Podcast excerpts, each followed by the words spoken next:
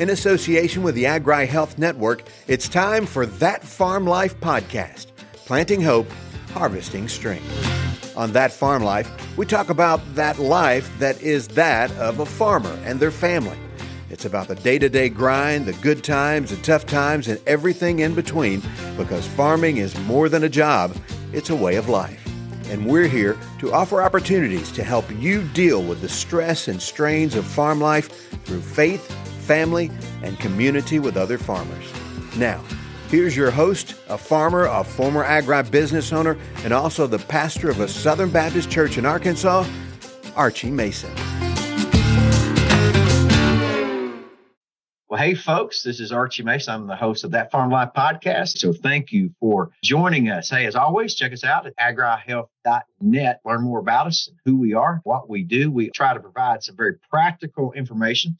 This kind of help us all deal with the stress and strain of life. So if you're in that agricultural realm, you know about all the stuff that we experience. It's either not raining or raining, or we got army worms, or something is always happening. So we want to help you kind of walk uh, through that, we always say here it's okay not to be okay. We just want to help you kind of not stay that way. Today, uh, the guest on our podcast is Mr. Tom Hess. He works for the uh, University of Arkansas. He's a program uh, associate, and he works at the uh, University of Arkansas Division of Agricultural Livestock and Forestry Research Station. Tom, that's a mouthful right there. You think they would have got a smaller name. So, hey, thanks for being with us, man. Well, thanks for having me, Archie. That is a very long title essentially what that means is I'm just a glorified cowboy. So hey, well, you know what? I, I, learned that the first time I met you. For those that are listening to the podcast today, so uh, the uh, the research station there. Uh, in that area will do they'll host these uh, you know days where you come out so as a kind of small time little cattle farmer i went and that's where i met tom because uh, we had some cows in the chute and they were going through some different vaccinations and that kind of stuff. So, hey, glorified cowboy or not, man, you know what you're doing. I, I can tell you that. So, hey, Tom, tell us a little bit about yourself. How did you end up working for the University of Arkansas? Where'd you come from? Are you an Arkansas native or uh, out of the state or what?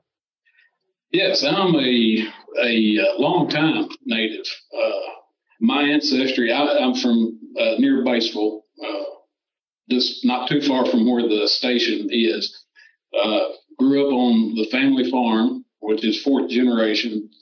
Uh, my ancestry, they came up the uh, White River and uh, settled on the south side of the river in 1800. So oh, wow. my family's been here a long time. But uh, I attended the U of A, got my bachelor's in animal science back in the 1900s. hey, you're like me. We're not going to tell how old we are, but I understand. uh, graduated, came back home to to the farm, uh, got married, purchased my own farm, which was uh, an independent 120 sow farrow to finish operation. I chased that rabbit till the industry pretty much went the way poultry is when integrated. Uh, this job became available. Applied. I've been here for. I'm wrapping up 18 years. Oh wow! At the station. Yeah. yeah. Well, man, sounds like it's been good. You're not so you're not too far from home, not too far from where you grew up or anything, right there at the station. Right. Right. Well, man, that's got all of play. Is your wife from that area? Uh, she from I here? met her in college. Uh, she's okay. from over on the west side of the state, okay. close to Fort Smith. Hey, when you brought her home, was she like, "Oh me, what is this?" Or was she used to? was she was she kind of used to the agriculture lifestyle? Uh, yes. Uh, she grew up around agriculture. Her her father was in the heating and air business over there, so they'd been out of agriculture. But she she was uh, getting her degree in in uh, animal science as well. So so uh, Ooh, man, hey, you met her in the ag class, man. Well, that's even yes. that's that's good. hey, I always tell people. Hey, some people have heard our story. My wife and I, she was she was at a barrel race. She was riding a barrel horse, and I met her. And she come by on that. She come by on that horse and asked my friend. I said, "Who is that?" And he said, "You don't want to mess with her. Her daddy will kill you." I said, "I don't want to date her daddy. I want to date her." He said, "No, that's not going to work." And uh, anyway, here we are, all these years of marriage. Well, hey, okay, so you you know you're going on 18 years there. Tell us about the research station, specifically the cattle. You know, what type of cattle do you guys run? How does that generally work? You know, kind of what's the purpose, the mission? I know you got day to day operations and that kind of stuff, but so tell us about the herd and anything you think we need to know. Okay, to try to to summarize all of it, the the research station are with the beef cattle. Our primary things we look at uh, is associated with with grazing cattle. So whether it's cow calf or whether it's stocker, uh, but that entails uh, what, what we do is try to scientifically answer questions, which means you know you, you have to do experiments and, and do them enough to get a statistically accurate answer. Uh, whereas you or I, just as producer, we may try something this year and may have good luck with it, and then it never work again. Or we may try something and it doesn't work, and we never try it again. So uh, the the whole purpose uh, of the land grant university and uh, doing having uh, research stations is to try to scientifically get an answer. This is an old land grant research. I mean, with the university, how long has it been around? How long has the research station been? Well, we we visited with that earlier. I, I, wish I had the exact dates down, but this one actually was established in uh, uh, the late 1930s. So it's been around here a long time. that that is amazing. Hey, how big is that research station? How many how many acres? We've got uh, roughly three thousand acres uh, and two tracks. We've got one forestry tract uh, that's up on the White River that that's an 800 acre tract of nothing but but timber. And then here on the headquarters, we've got the other 2,200 or so, which about uh, 1,600 of that is open pasture. Oh, wow. Uh, okay. The rest of it is timber. Wow. So, okay, you, you mentioned earlier too, when you were talking about the experiments, things you do trying to prove this. So, y'all work with that 360 day grazing. You try to, you know, because I know that's been a part of the Arkansas stuff for a while, but is that, you try to incorporate that into your program?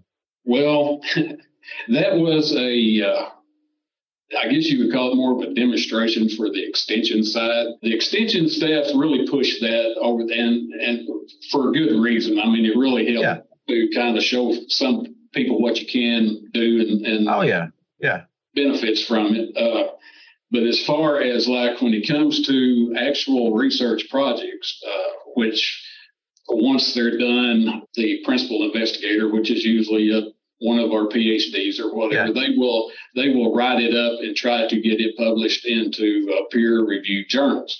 Okay. So in order to do that, you have to uh, when you're dealing with large animals outside in the environment, in order to take a lot of the variables out, you have to do these uh, experiments over like three to five years uh, repetitively. Oh, wow. Yeah. And which most normal people don't understand that. Like, well, you tried that, you know, two years ago. How come you're still doing it? Well, you have to do it in order to get enough data to be statistically accurate on your answers. We'll go from, you know, one project to another. It's even any producer out there, if they have a question that uh, they can talk to their extension agent, which is the we have research and extension, and the extension is the public outreach. That's your extension agents. They're the ones that put on seminars. We're the research side, which we try to get the answers for them to.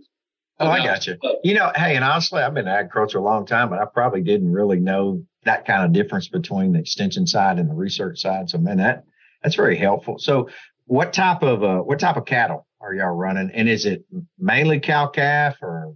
Okay, we've got it's a it's a mixed herd. We don't we don't run a specific breed. Okay. Yeah. So it's kind of whichever breed of bull we use last breeding cycle. You know, we we try to keep our bulls till they they've played out. You know, say three to five years, and then we'll replace bulls. So say we've got uh, say we had Brangus the last time we used them. We'll use maybe Red Angus or Sim Angus or something on the next go around and we keep all of our own heifers. So the herd is a, a mixed herd. Gotcha. Uh, we keep roughly 300 mama cows. We keep about 150 to calve on the spring cycle and about 150 to calve in the fall cycle. And uh, yeah. then when it comes to stocker cattle, we use cooperators, which are producers that retain ownership. They, they will purchase uh, from local sale barns. They will purchase steers because they we primarily want to graze steers. There, there's some reasons for that, but yeah, they will purchase, and we need roughly 500 of those a year.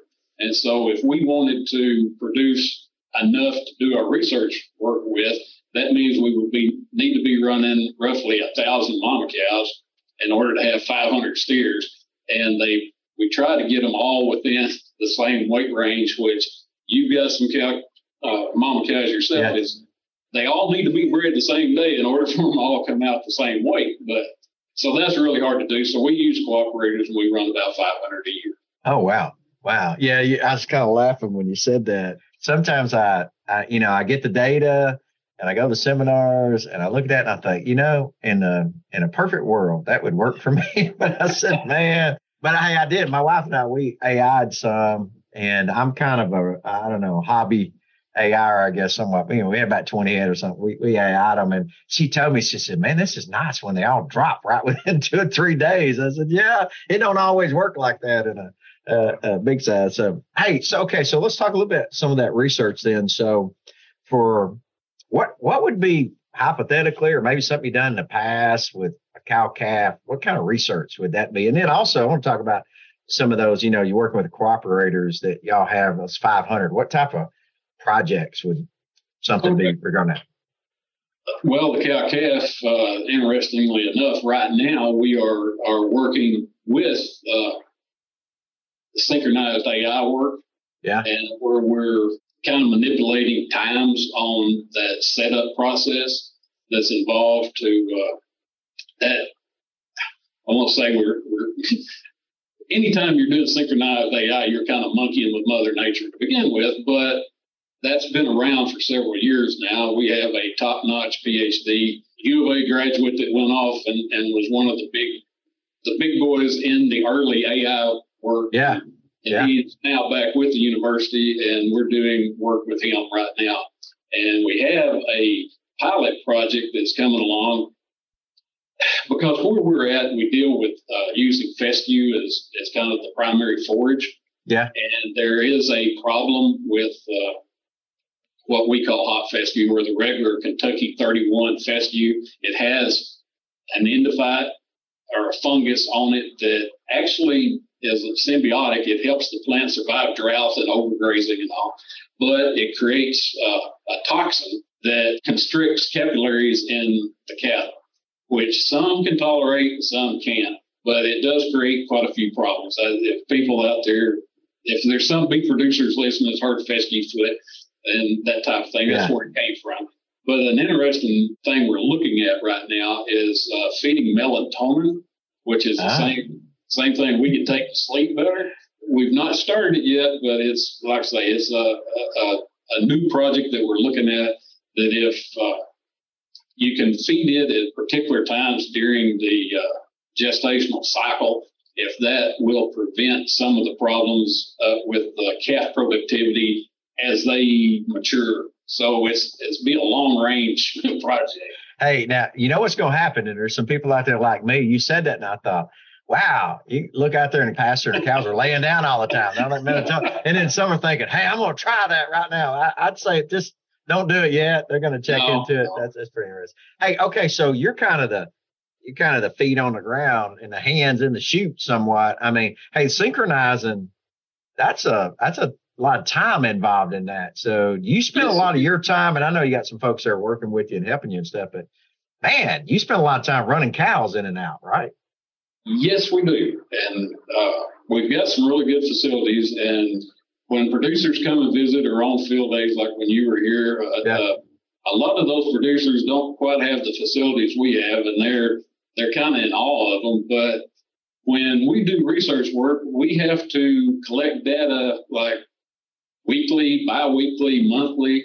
And when you're dealing like when you set up 150 mama cows to AI, you having a little experience with it, that's a lot of trips through the chute.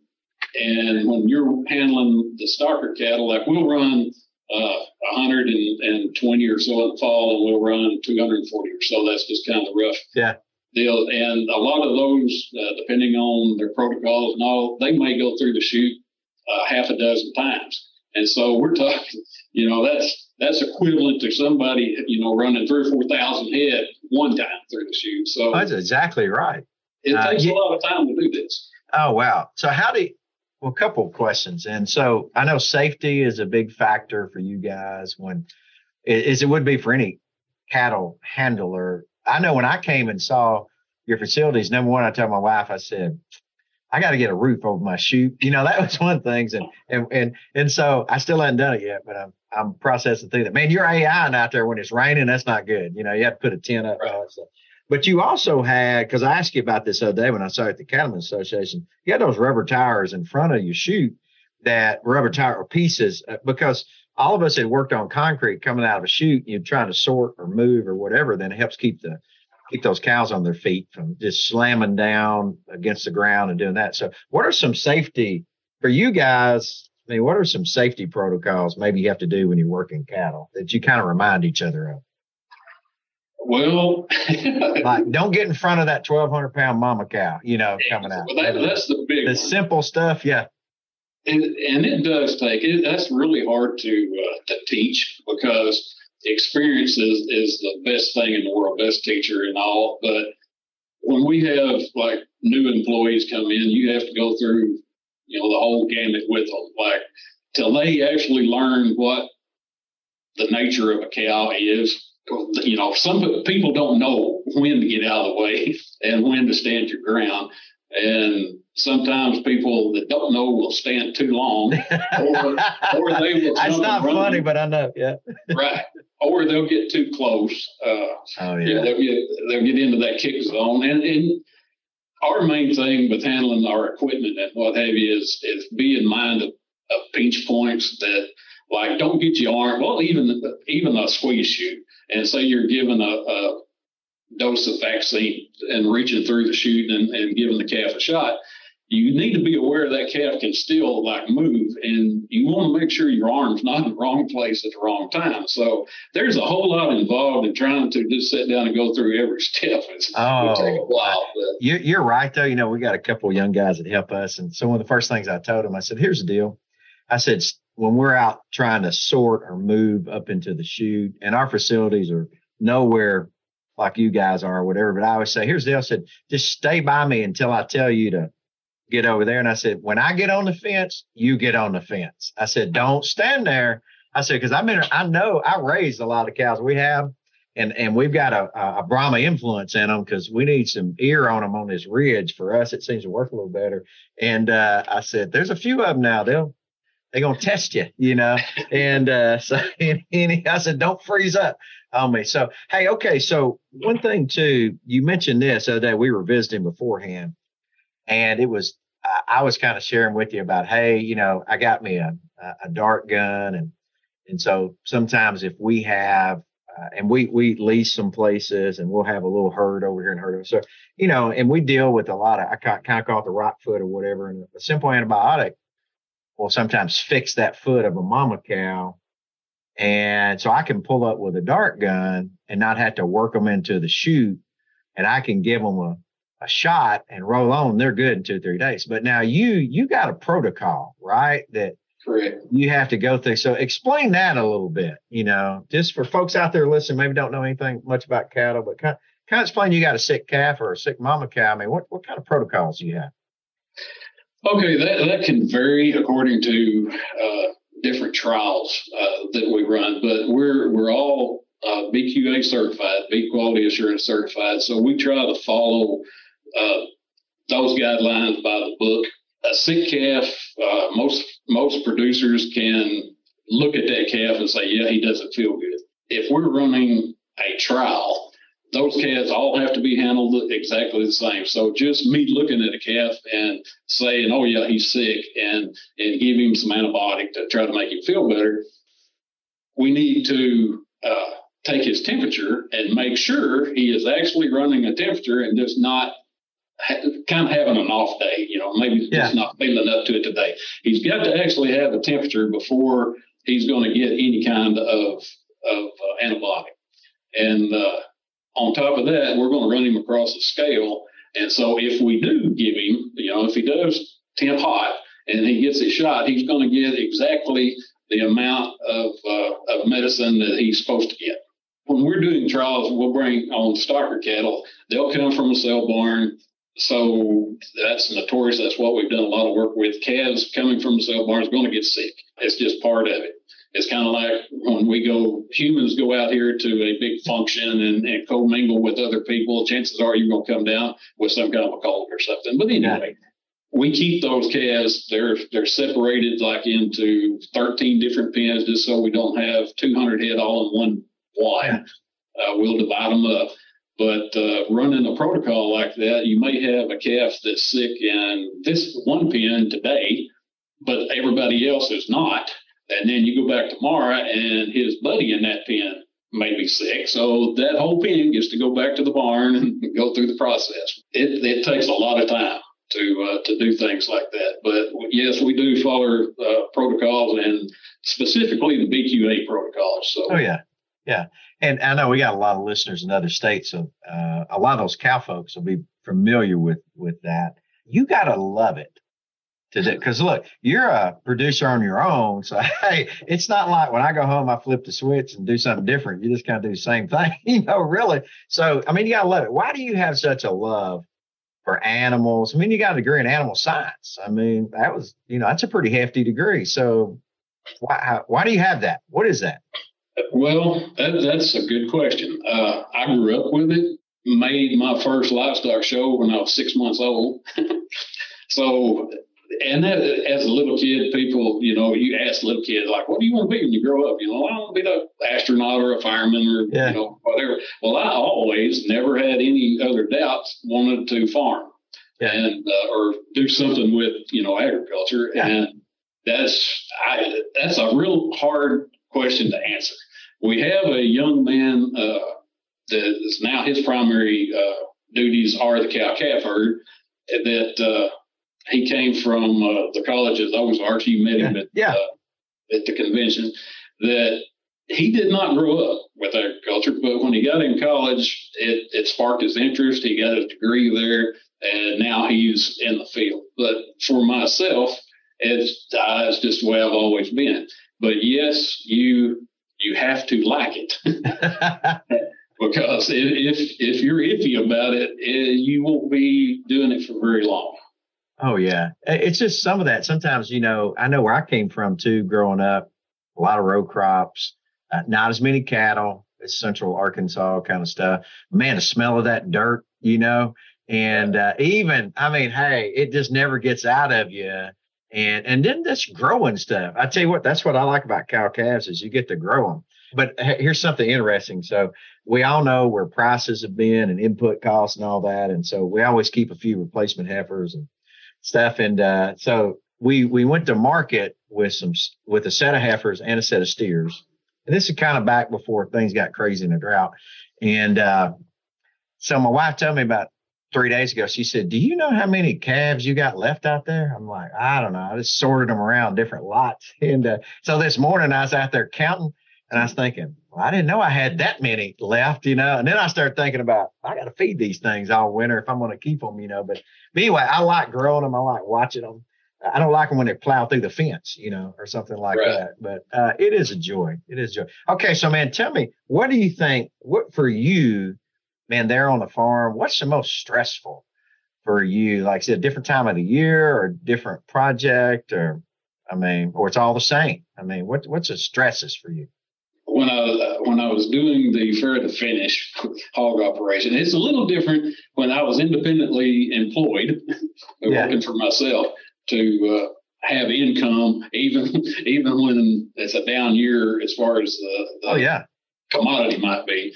But for me, it's always been like the weather. I mean, that has that that is one of the things that affects people. I mean, we just a lot of people are still dealing with the drought uh, I was telling you earlier, the rains that we've got here has kind of green things back up. And now you would say we're no longer in a drought, but we still have to deal with, uh, we didn't get as much uh, oh, yeah. hay on our first cuttings. And, and uh, so we're going to be dealing with that a while.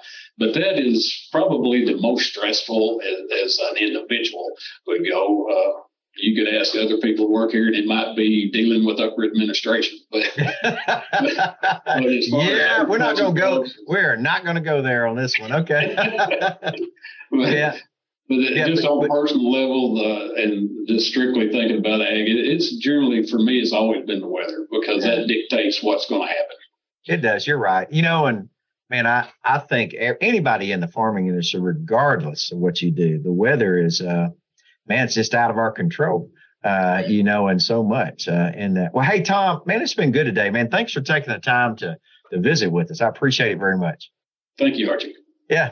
Hey, well, guys out there listening, man, again, thank you for joining us. Tom Hess, University of Arkansas. He's there at the uh, research station that's outside of Batesville. They deal with forestry and livestock. You can go on the website of University of Arkansas. You can kind of find that University of Arkansas division and uh, look at that. They do have, you're in our area. Now, this can be Missouri, Arkansas, even Oklahoma, whatever, man, they do have a great field day. I have uh, always learned uh, a lot when I've been there. Uh, you meet some great people, so I invite you to check that out. Those will be uh, coming up. and then, too, as uh, Tom mentioned, man, the weather is facing all of us uh, all across the nation, wherever you may be.